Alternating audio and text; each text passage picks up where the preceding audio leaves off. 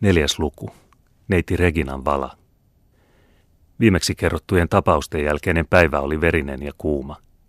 Ruotsalaiset ampuivat linnaa kiihkeästi ja lähenivät sen muureja taitavasti kaivettuja vallihautoja myöten. Keisarilliset puolustivat asemansa urhoollisesti hekin.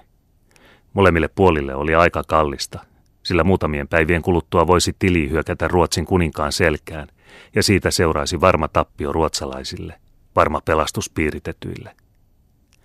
Neiti Regina oli nyt kamarineitsyeineen sulkeutunut linnaan ja kadottanut vapaan huvittavan näköalansa. Mutta sitä enemmän olikin hänellä puuhaa muissa askareissa.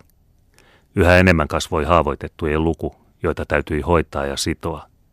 Nuori neito kulki kuin lempeä enkeli vuoteelta vuoteelle linnan suuressa salissa, jonne haavoitetut oli sijoitettu.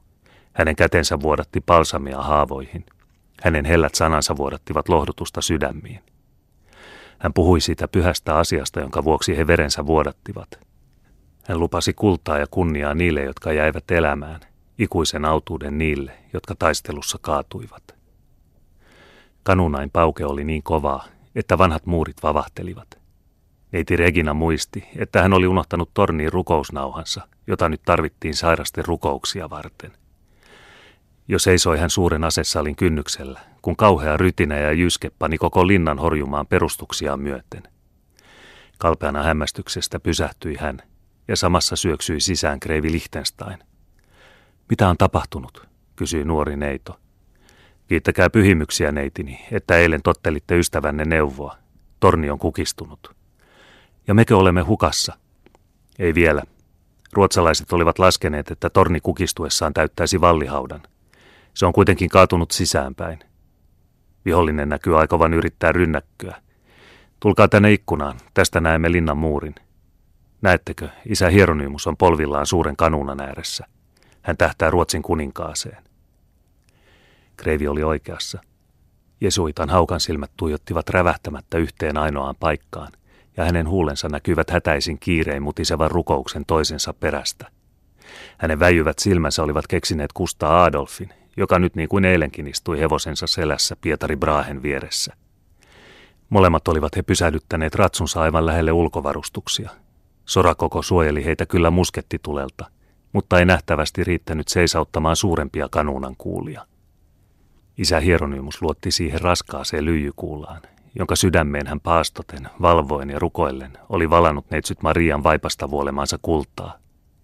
Hän kumartui tähtäämään kanunaa, hänen silmänsä mustuaiset pienenivät, hänen sieraimensa suurenivat ja tohisivat vihaa ja kiukkua, samalla kuin latinalaisia rukouksia tulvimalla tulvi hänen huuliltaan.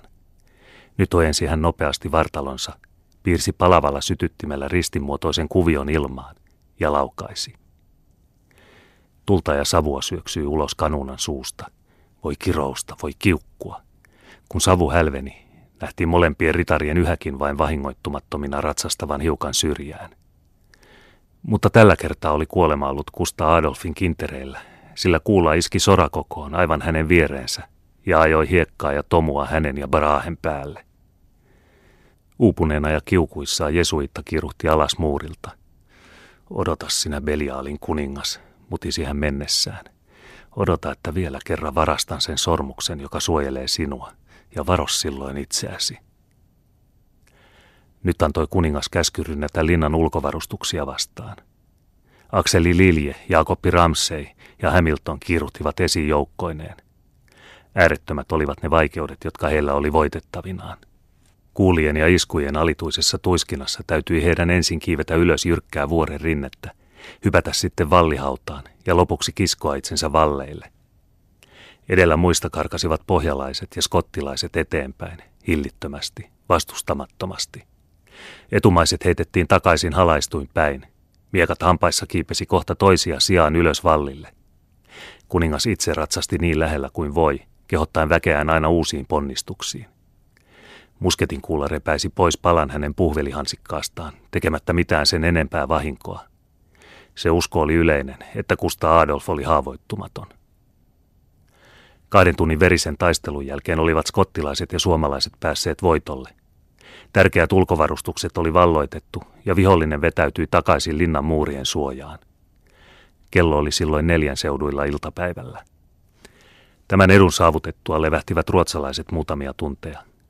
Pidettiin neuvottelu ja päätettiin, että kuuluisa sinikeltainen prikaati saisi seuraavana päivänä aamukoittaessa tehdä hyökkäyksen linnaan.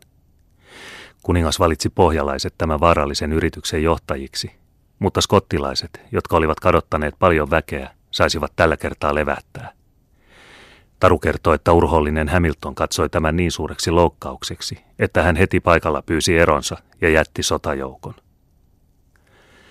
Piiritettyjen tila ei ollut läheskään toivoton. Heillä oli vielä noin tuhat taisteluun kykenevää miestä, jotka he nyt, kun ulkovarustuksia ei enää tarvinnut suojella, sitä helpommin voivat koota yhteen paikkaan. Mutta he olivat kadottaneet uskonsa voittoon, ja tämä tappio oli suurempi kuin mikään muu. Turhaan koetti Keller rohkaista heidän mieliään. Turhaan kuljettivat munkit kultaista Marian kuvaa muureja pitkin. Yön pimetessä oli kaikki sekaisin. Sotamiehet eivät totelleet enää käskyjä, ja suurimmat pelkurit tuumivat jo keskenään, eiköhän olisi parasta pelastua pakenemalla yön selkään. Keskiyön aikaan oli neiti Regina polvillaan linnan kappelin alttarin edessä ja rukoili tulisella hartaudella Jumalan äidin kuvaa. Pyhä Maria, sanoi hän, suojele tätä linnaa, suojele katollista uskoasi vääräuskoisten hävitykseltä. Ja jos tahtosi on, että tämä linna kaatuu, anna sen silloin kukistuessaan haudata alle vihollisemme, jotka ovat sinunkin vihollisesi, ja ennen kaikkea muita tuo jumalaton kuningas, heidän ruhtinaansa, sekä hänen pakanalliset suomalaisensa, jotka tänään ja monta kertaa ennenkin ovat kaikista katkerimmin taistelleet pyhää asiaasi vastaan. Aamen, sanoi ääni neiti Regina takanapäin, ja kun hän kääntyi, näki hän isä Hieronymuksen seisovan vieressään. Hänen olentonsa oli synkän juhlallinen, synkkä hymyily väreili hänen kalpeilla huulillaan. Tiedätkö mitä anot, tyttäreni, kysyi hän. Voittoa katoliselle uskolle, kuolemaa vääräuskoisille. Olet nuori ja ihmisen mieli on muuttuvainen. Onko sinulla voimia vihata uskosi vainoja, jos tapahtuisi niin, että joskus joutuisit kiusaukseen rakastaa jotakuta heistä? On minulla isä, aivan varmaan on. Olet rippilapseni, enkä soisi sielusi joutuvan jäiseen kadotukseen. Onko sinulla uskallusta uhrautua pyhän asian pelastamiseksi ja sen avulla voittaa katoamaton marttyyrikruunu? On. No hyvä. Tiedä sitten, että linnaa ei voida pelastaa. Minä näen, että se ennen pitkää joutuu ruotsalaisten valtaan. He ottavat sinut vangiksi. Olet nuori ja kaunis. Tulet saavuttamaan vääräuskoisten kuninkaan suosion. Sinun on sitä hyväksesi käyttäminen lähetäksesi häntä. Hän ei osaa epäillä sinua. Ja kun pyhä neitsyt suopi sinulle siihen tilaisuuden, tulee sinun... Jesuitta otti esille hopeaisen ristinkuvan – ja samassa kun hän väänsi pientä jousta sen rinnan kohdalla, välähti sieltä esille välkkyvä tikari. Armoa isäni, tämä tehtävä on kauhea. Ei mitään armoa. Pyhä kirkko vaatii sokeata kuuliaisuutta. Perinde a kadaver, niin kuin kuollut, jolla ei mitään tahtoa ole. Rakastatko Jumalan äitiä? Sinä tiedät, että minä häntä rakastan. Katso, hän on kadottanut palan kultaisesta hameestaan viime yönä. Se on ennen, joka tietää hänen vihansa. Rakastatko minuakin, tyttäreni? Minä kunnioitan teitä enemmän kuin ketään muuta. Katsele sitten tätä silvottua päätä.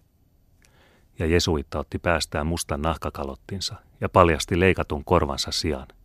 Noin ovat tuon uskottoman kuninkaan sotamiehet, hänen suomalaiset miehensä, pidelleet ystäväsi, rippi isäsi. Vitkasteletko vieläkin kostamasta Jumalan äidin puolesta ja minun puolestani? Mitä tahdotte minulta, isäni? Kuule minua. Kerettiläisten kuninkaalla on oikeassa etusormessaan pieni, kuparinen sormus. Se varjelee häntä kuolemasta ja vaaroista. Tuo sormus täytyy sinun viekkaudella houkutella häneltä. Ja jos tunnet kätesi heikoksi, kutsu silloin minut avuksesi. Me osumme silloin hänen sydämeensä, vaikka sitä lohikäärmeen suomukset suojelisivat. Jos se on pyhimyksien tahto, olkoon menneeksi – Pane kaksi sormea tämän ristinkuvan päälle ja lue perässäni se vala, jonka sinulle sanelen. Minä vannon tämän ristin päällä ja kaikkein pyhimyksien nimessä täyttäväni sen lupauksen, minkä nyt olen tehnyt pyhän neitsyen kuvan edessä. Ja jos koskaan tämä valani rikon, tulkoon siitä kirous minun ja minun jälkeen tulevaisteni päälle aina seitsemänteen polveen. Minä vannon tämän ristin päällä, ja kaikkeen pyhimyksien nimessä täyttäväni sen lupauksen, minkä nyt olen tehnyt pyhän neitsyjen kuvan edessä. Ja jos koskaan tämä valani rikon, tulkoon siitä kirous minun ja minun jälkeen tulevaisteni päälle, aina seitsemänteen polveen. Fiat voluntas tua, uutin seelis, sike tiamin terra. Aamen.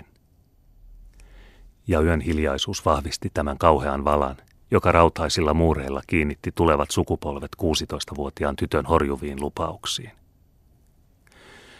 Samaan aikaan yöllä kokoontuivat pohjalaiset ja muut ryntäykseen määrätyt joukot vastavalloitettuun etuvarustukseen. Viinipikarit kiersivät kädestä käteen, tällä kertaa kuitenkin tavallista hitaammin, sillä kuninkaan valvova silmä ei sallinut antautua mihinkään varomattomuuksiin. Joukko vapaaehtoisia useista muistakin rykmenteistä oli pyytänyt ja saanut luvan ottaa osaa vaaralliseen yritykseen. Kaikki olivat hyvällä tuulella, varmoina voitosta ja saaliista. Viimeisenä vapaaehtoisista saapui pitkä, vaaleaverinen ja näyttää reipas ja iloinen nuorukainen. Ka Bertel, huudahti hänet nähdessään pieni ja paksu luutnantti Larsson, synnyltään ruotsalainen, kuuluen hänkin pohjalaisiin. Niin kuin näet, sanoi nuorukainen ja pudisti toverillisesti hänen kättään. Kas poikaa, tahtoo krympätä uutta luutnantin arvoaan. Minä en voi sille mitään, mutta täällä ei ole enää pisaraakaan pikarin pohjalla. Mutta sano mies, mikä sinua vaivaa, kun olet nimesi muuttanut? Bertel, mitä Saksaa se on? Ei Ruotsia eikä Suomea. Se tapahtui Breitenfeltin luona, vastasi Bertel hiukan punastuen. Toverit ovat kauan sanoneet minua Berteliksi. Se käy pikemmin kuin Perttilä. Puhu pukille, ethän vai hävenne suomalaista nimeäsi nyt kun olet päässyt upseeriksi. Joko arpa on langennut, kysyi Bertel vastaamatta. Tulet juuri parahiksi koettamaan onneasi. Oli vedettävä arpaa nuorempien upseerien kesken, jotka kaikki olivat pyytäneet johtaa ensimmäistä hyökkäysyritystä. Riita ei voitu ratkaista muuten kuin arvan kautta. Arpoja pudistettiin rautaisessa kypärässä. Neljätoista kättä ojentautui ottamaan kukin lippuaan – ja se onnellinen, jota Arpa suosi, oli Bertel. Pidä silmäsi auki, poika, huusi pikku Larsson. Saat saakeli soikoon pitää mielessäsi, että linna on täynnä jesuittoja. Joka askelesi alla on salainen lattialuukku. Jokaisessa ristinkuvassa on tikari, ja voiton hetkenä itsenään voi voittaja räjähtää ilmaan. Kello kävi viidettä aamulla, ja vielä oli puoli tuntia päivän koittoon. Bertel sai seitsemän miestä komennettavakseen, ja hänen tehtävänsä oli tarkastaa linnaa niin läheltä kuin mahdollista.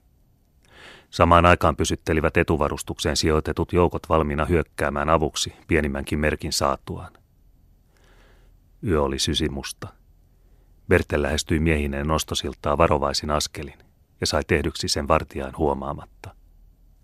Suuri on hänen hämmästyksensä, kun hän näkee, että silta onkin alhaalla. Hetkiseksi pysähtyi hän ollen kahdella päällä ja Larssonin varoitus muistui hänen mieleensä. Olisiko tässä ansa? Kaikki oli hiljaa. Bertel astui miehineen rohkeasti, mutta hiljaa sillan yli. Kuka siellä? Äriäisi häntä vastaan pimeästä keisarillinen vartijamies. Ruotsalainen, huusi Bertel ja halkaisi yhdellä iskulla huutajan pään.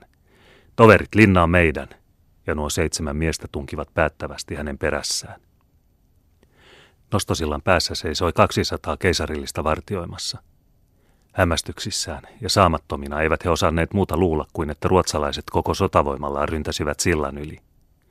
He kiiruhtivat valloittamaan takaisin porttia. Mutta urhollinen luutnantti puolusti seitsemän miehensä avulla sitä, minkä oli valloittanut. Bertelin onneksi oli porttiholvissa pilkkopimeä.